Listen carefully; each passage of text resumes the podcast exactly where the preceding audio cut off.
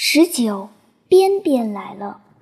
一个女孩悠闲地坐在秋千上，女孩梳着两根麻花辫，秋千往上荡起一点点，辫子悠摆开来，辫梢被风吹得翘了起来。女孩穿一条白底的蓝碎花裙子，自然垂着的小腿均称纤长。女孩浅浅地笑着，细长的眉。秋水一般的大眼睛，微翘的鼻子，丰润的眉线分明的嘴，还有细腻雪白的肌肤。哥如愿以偿地考上了美院，要走了。巧巧让我去他家，说哥找我有事。我心里替他高兴，他终于实现了自己的理想。可想不明白他为什么会找我。我好久没有去巧巧家。也好久没有见他了。哥长高了点，仍是瘦瘦的。他留了长头发，也很帅，帅得更像小城里那些外地来的背着画夹到处写生的画家了。哥见到我的表情可以用欣喜来形容，他几乎是夸张的叫道：“沙吉，好久不见，长高了也变漂亮了。我呢？那我呢？”悄悄凑过来，他也是一点也不能受冷落的。你呀，好看，小美女呢。哥在他头上撸了一把，敷衍道：“巧巧才喜滋滋地走开。”我慢慢的长大，这样的赞美也慢慢多了起来，每次听都很受用。这会儿也绷不住的咧嘴傻笑着，想含蓄一点都不行。可是。哥让我来的原因是我没有想到的。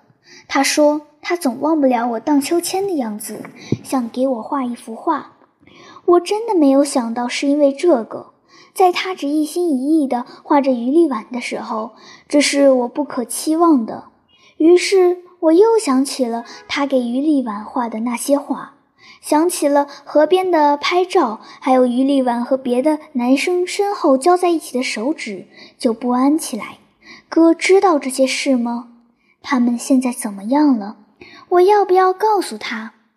哥在秋千旁架好画架，叫我随意荡，像以前那样大喊大叫，无法无天的疯。可我疯不起来。我坐在秋千上，斯斯文文地荡着，脸上带着笑意。这一刻，我想我的笑容是恬静而柔美的。也许。哥还看到了别的含义。他停下来，凝视着我说：“沙吉，你有什么事吗？你不能像以前那样彻彻底底的开心吗？我想画以前那个疯丫头的样子，像以前那样。以前，以前是一些什么样的日子呢？最初是谁走了？他救过我，也救过一条街，但大家都不再买他的水。”他就只得到别处谋生去了，清流随他的亲妈去了，慢慢的没了音讯。爸爸妈妈总也等不来，却把魂附在了雅蝉上护着我。有一年冬天下了很大的雪，又很快消融的无踪迹了。铜锣还没有回来，美丽的伟玲姐也不知去向。以前的日子就是在这样一些故事中慢慢流走的，一些细节积淀下来，沉在了心底，有时也会浮上来，浮在了脸上或眼睛里，笑起来就不那么彻彻底底的开心了，眼睛里也有了单纯以外的内容。哥其实也是这样，他在画我的时候会停下来，盯着我看。前额的头发耷下来，藏在头发下的眼神有点漂浮，有点伤感。我几乎可以肯定，他又想到了谁。这么说，他什么都知道。那么长一段时间，他经历了什么？我不知道。我经历了什么？他也不知道。但我们都在长大。我感觉到他轻轻叹了一声，说。你长大了，真快。然后垂下头，嘟囔了一句什么，我没听清。我停住秋千，不安起来，好像我真做错了什么。哎，你不要停下来，你荡啊，自然点就好。第二天早上，我一起来就守在窗边。哥今天走，他们一家终于出现在了跳岩。哥走在最前面，他穿一件淡绿的横条 T 恤，一条牛仔裤，挺拔的像一棵树，两条修长均匀的腿走在跳岩上，差不多像走平地一样自如。他微扬着头，晨风将他的头发吹起，有一种说不出的洒脱与俊朗。他们过了跳岩，没入深巷，然后走上一条新开的大路，到车站去坐汽车，然后坐火车。水走了，清流走了，铜锣走了，伟玲姐也走了，现在哥也走了。我喜欢的人总是不断不断的走掉，头也不回，而最最应该走掉的我，却在这里待了下来。从春到夏，从秋到冬，一年又一年，几乎每年爸爸妈妈那边都有消息传过来，他们哪天哪天就要来接我了，但每次都落空。有一次说的笃笃定定的，说车票都订好了，要我做好准备。他们一来就帮我办转学手续，可最后什么也没发生。我还是留在了这里。记得那次得知爸爸妈妈又不能来的消息后，云婆婆拖着挂在我脖子上的蝉看了很久，然后叹了口气说：“不要怪你爸爸妈妈，他们实在太太忙了。”说完背过脸去。我知道这是他们唯一的理由，工作忙走不开。每一次都一样，我已经没有太多感觉了，习惯了。就算他们下一刻奇迹般的突然出现在我眼前，我也不会欢呼雀跃。可是云婆婆很伤心，出了什么事？我问云婆婆，云婆婆说没事，说只是觉得我可怜，父母不在身边。我哪会可怜？云婆婆对我这么好，我腻在云婆婆身上，嘴甜甜的说：“那幅画哥当时没有画好，他不肯给我看。他说上了色，彻底完稿了以后再给我。后来是巧巧给我的，他给我的时候，臭着一张脸说：‘拿去吧，画的不好，一点儿也不像。’我展开。”立马明白了乔乔这句话的意思。一个女孩悠闲地坐在秋千上，女孩梳着两根麻花辫，秋千往上荡起了一点点，裙子悠摆开来，辫梢被风吹得翘了起来。女孩穿一条白底的蓝碎花裙子，自然垂着的小腿均匀纤长。女孩浅浅地笑着。细长的眉，秋水一般的大眼睛，微翘的鼻子，丰润的唇线分明的嘴，还有细嫩雪白的肌肤。这是我吗？我有这么好看吗？你看看，巧巧斜着眼一一点评。你倒是梳着麻花辫，可是你的头发有这么多这么长吗？你的眼睛是比以前大了点，单眼皮变双眼皮了，但也没有这么好看吧？鼻子嘛还凑合，嘴一点都不像，你的嘴比这大多了。画的最离谱的就是皮肤，你有这么白？你还没我白呢。还有你的分个头呢，他怎么不画出来，却用一排刘海给你遮住了？真不知道他是怎么画的。水平好烂，这水平也能考上大学，莫名其妙。我正不可救药的陶醉在自己的美貌中，巧巧的闲言碎语一点都伤害不了我。现在是不太像，可这幅画是不是预示着我的未来呢？我再长大点就是这个样子了。不过说不定现在我在哥的眼里就有这么美呢。想到这里，满心欢喜，眉开眼笑地望着巧巧。巧巧见打击不了我，气不打一处来，母夜叉一样扑了过来。我赶紧把话卷好，逃掉了。要落入他的魔爪，非把我弄得粉身碎骨不可。放学回到家，书包一放，就忍不住跑到里屋展开画来看，对着镜子一点一点的比对，陶醉着，幻想着，挑剔着，沮丧着。正忙得不可开交时，听到一个怯生生的声音：“请问这里是？”杨秀云家吗？我跑出去一看，腰门外站着一个眉清眼秀的年轻女人，手上抱着一个两三岁的小女孩。云婆婆正在做饭，两手湿淋淋的过来了，说：“你找我吗？进屋坐吧。”我才知道云婆婆叫杨秀云。我打开腰门，那女人走了进来，放下手里的旅行袋。那个蓝色的旅行袋，我觉得很眼熟。哦，想起来了，是那个人的。云婆婆肯定也认出来了，惊讶地问：“你是？你就叫我凤子好了。我我是……”这个叫凤子的女人脸红了，尴尬的说不出话来。她把孩子放下，打开旅行袋，双手从里面捧出一个用黄布包着的四四方方的东西。轻轻地放在桌上，这是什么？云婆婆问。凤子不说话，只是垂着头，慢慢的，一层一层的将黄布包打开。有什么东西滴在了黄布上，晕开来，湿了。她在流泪。最后一层打开来了，桌上是一个黑色的木匣子。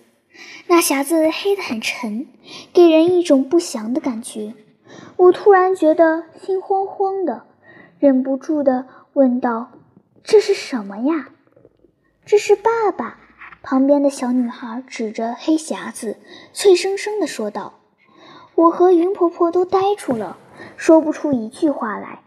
四周突然变得很安静，只能听见凤子的抽泣声。这，这是怎么回事？你，你说清楚啊！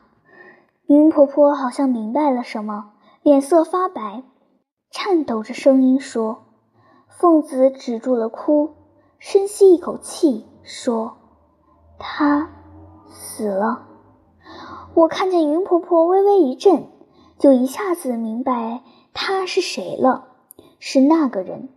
这么说，这是那个人的。”骨灰盒，我惶恐的后退了一步。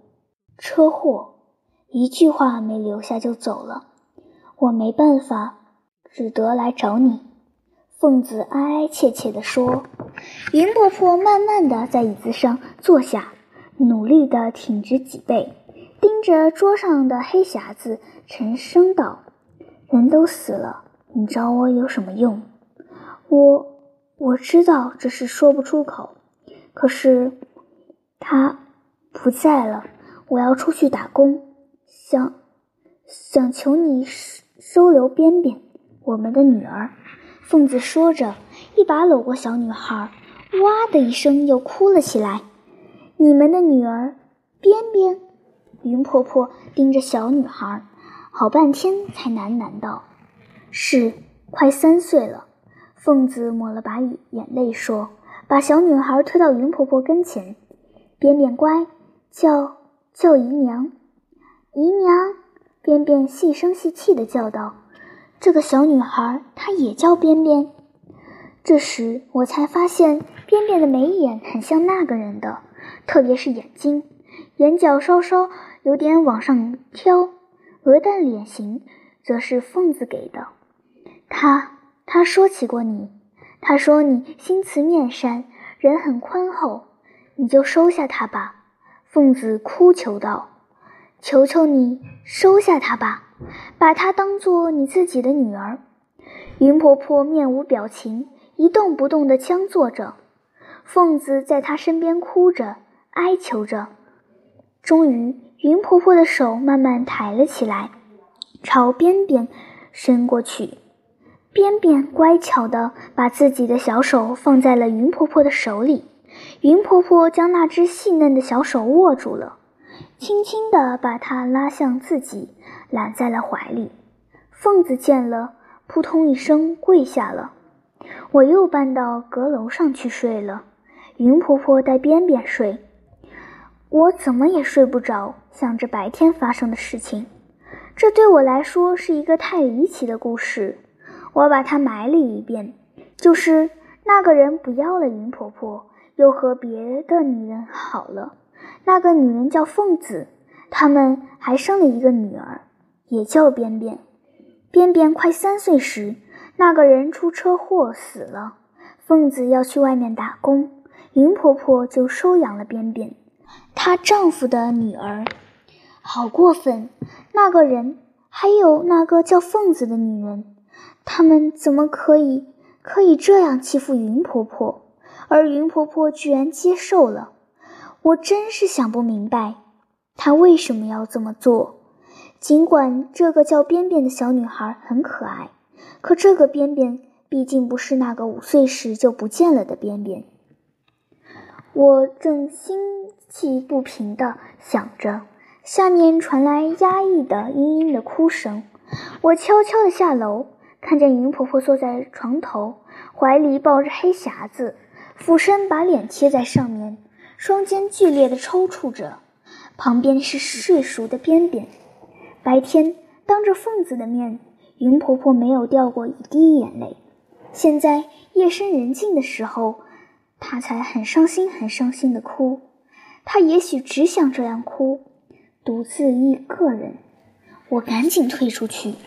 听到动静，云婆婆抬起头来，止住了哭。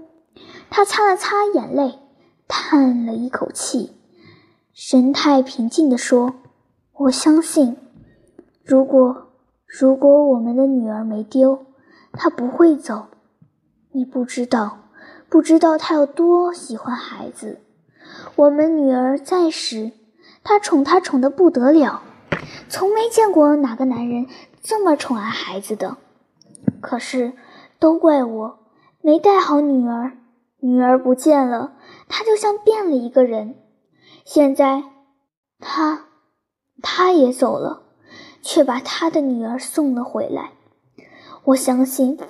说着，云婆婆用手轻抚着黑匣子，柔声道：“这也是你的意思，对吧？你心里也是这样想的，对吧？”然后抬眼望着我，沙吉，你说呢？是这样的吗？哦，我我不知说什么好，只是胡乱的猛点了点头。嗯嗯，边边扭了扭身子，好像要醒来了。云婆婆赶紧躺下去，轻轻拍她，嘴里哄着：“哦哦，边边乖，好好睡。”然后轻轻地哼起了一首歌。月亮，月亮光光，照着我的窗呀窗。河水，河水长长，送走我的郎呀郎。油菜，油菜黄黄，不要把我忘呀忘。多好听的歌哦！可云婆婆从来没有给我唱过。我心里酸酸的想，轻手轻脚的退了出去。就这样，边边来了，三个人的日子又开始了。现在云婆婆要照顾两个人，边边又这么小，她比以前更忙更累了，但她很满足，眼里常常含着笑意。边边灵秀又可爱，也很亲她。云婆婆让她跟着我，也叫云婆婆。对外就说边边也是给别人带的孩子。我也很喜欢边边，云婆婆做事的时候，我就带她玩。我最喜欢听她嗲声嗲气的叫我姐姐，有时我故意生气不理她，她就慌慌的来哄我，姐姐姐姐委委屈屈的叫，我绷不住了，一把搂过她乱亲。有时我会想不起爸爸妈妈，好像我从来就是在这个家长大的，而且还会在这里继续长大着。可是毫无预兆的变故来了，一下子哗啦啦的朝我涌来，就像多年以前我经历过的那样。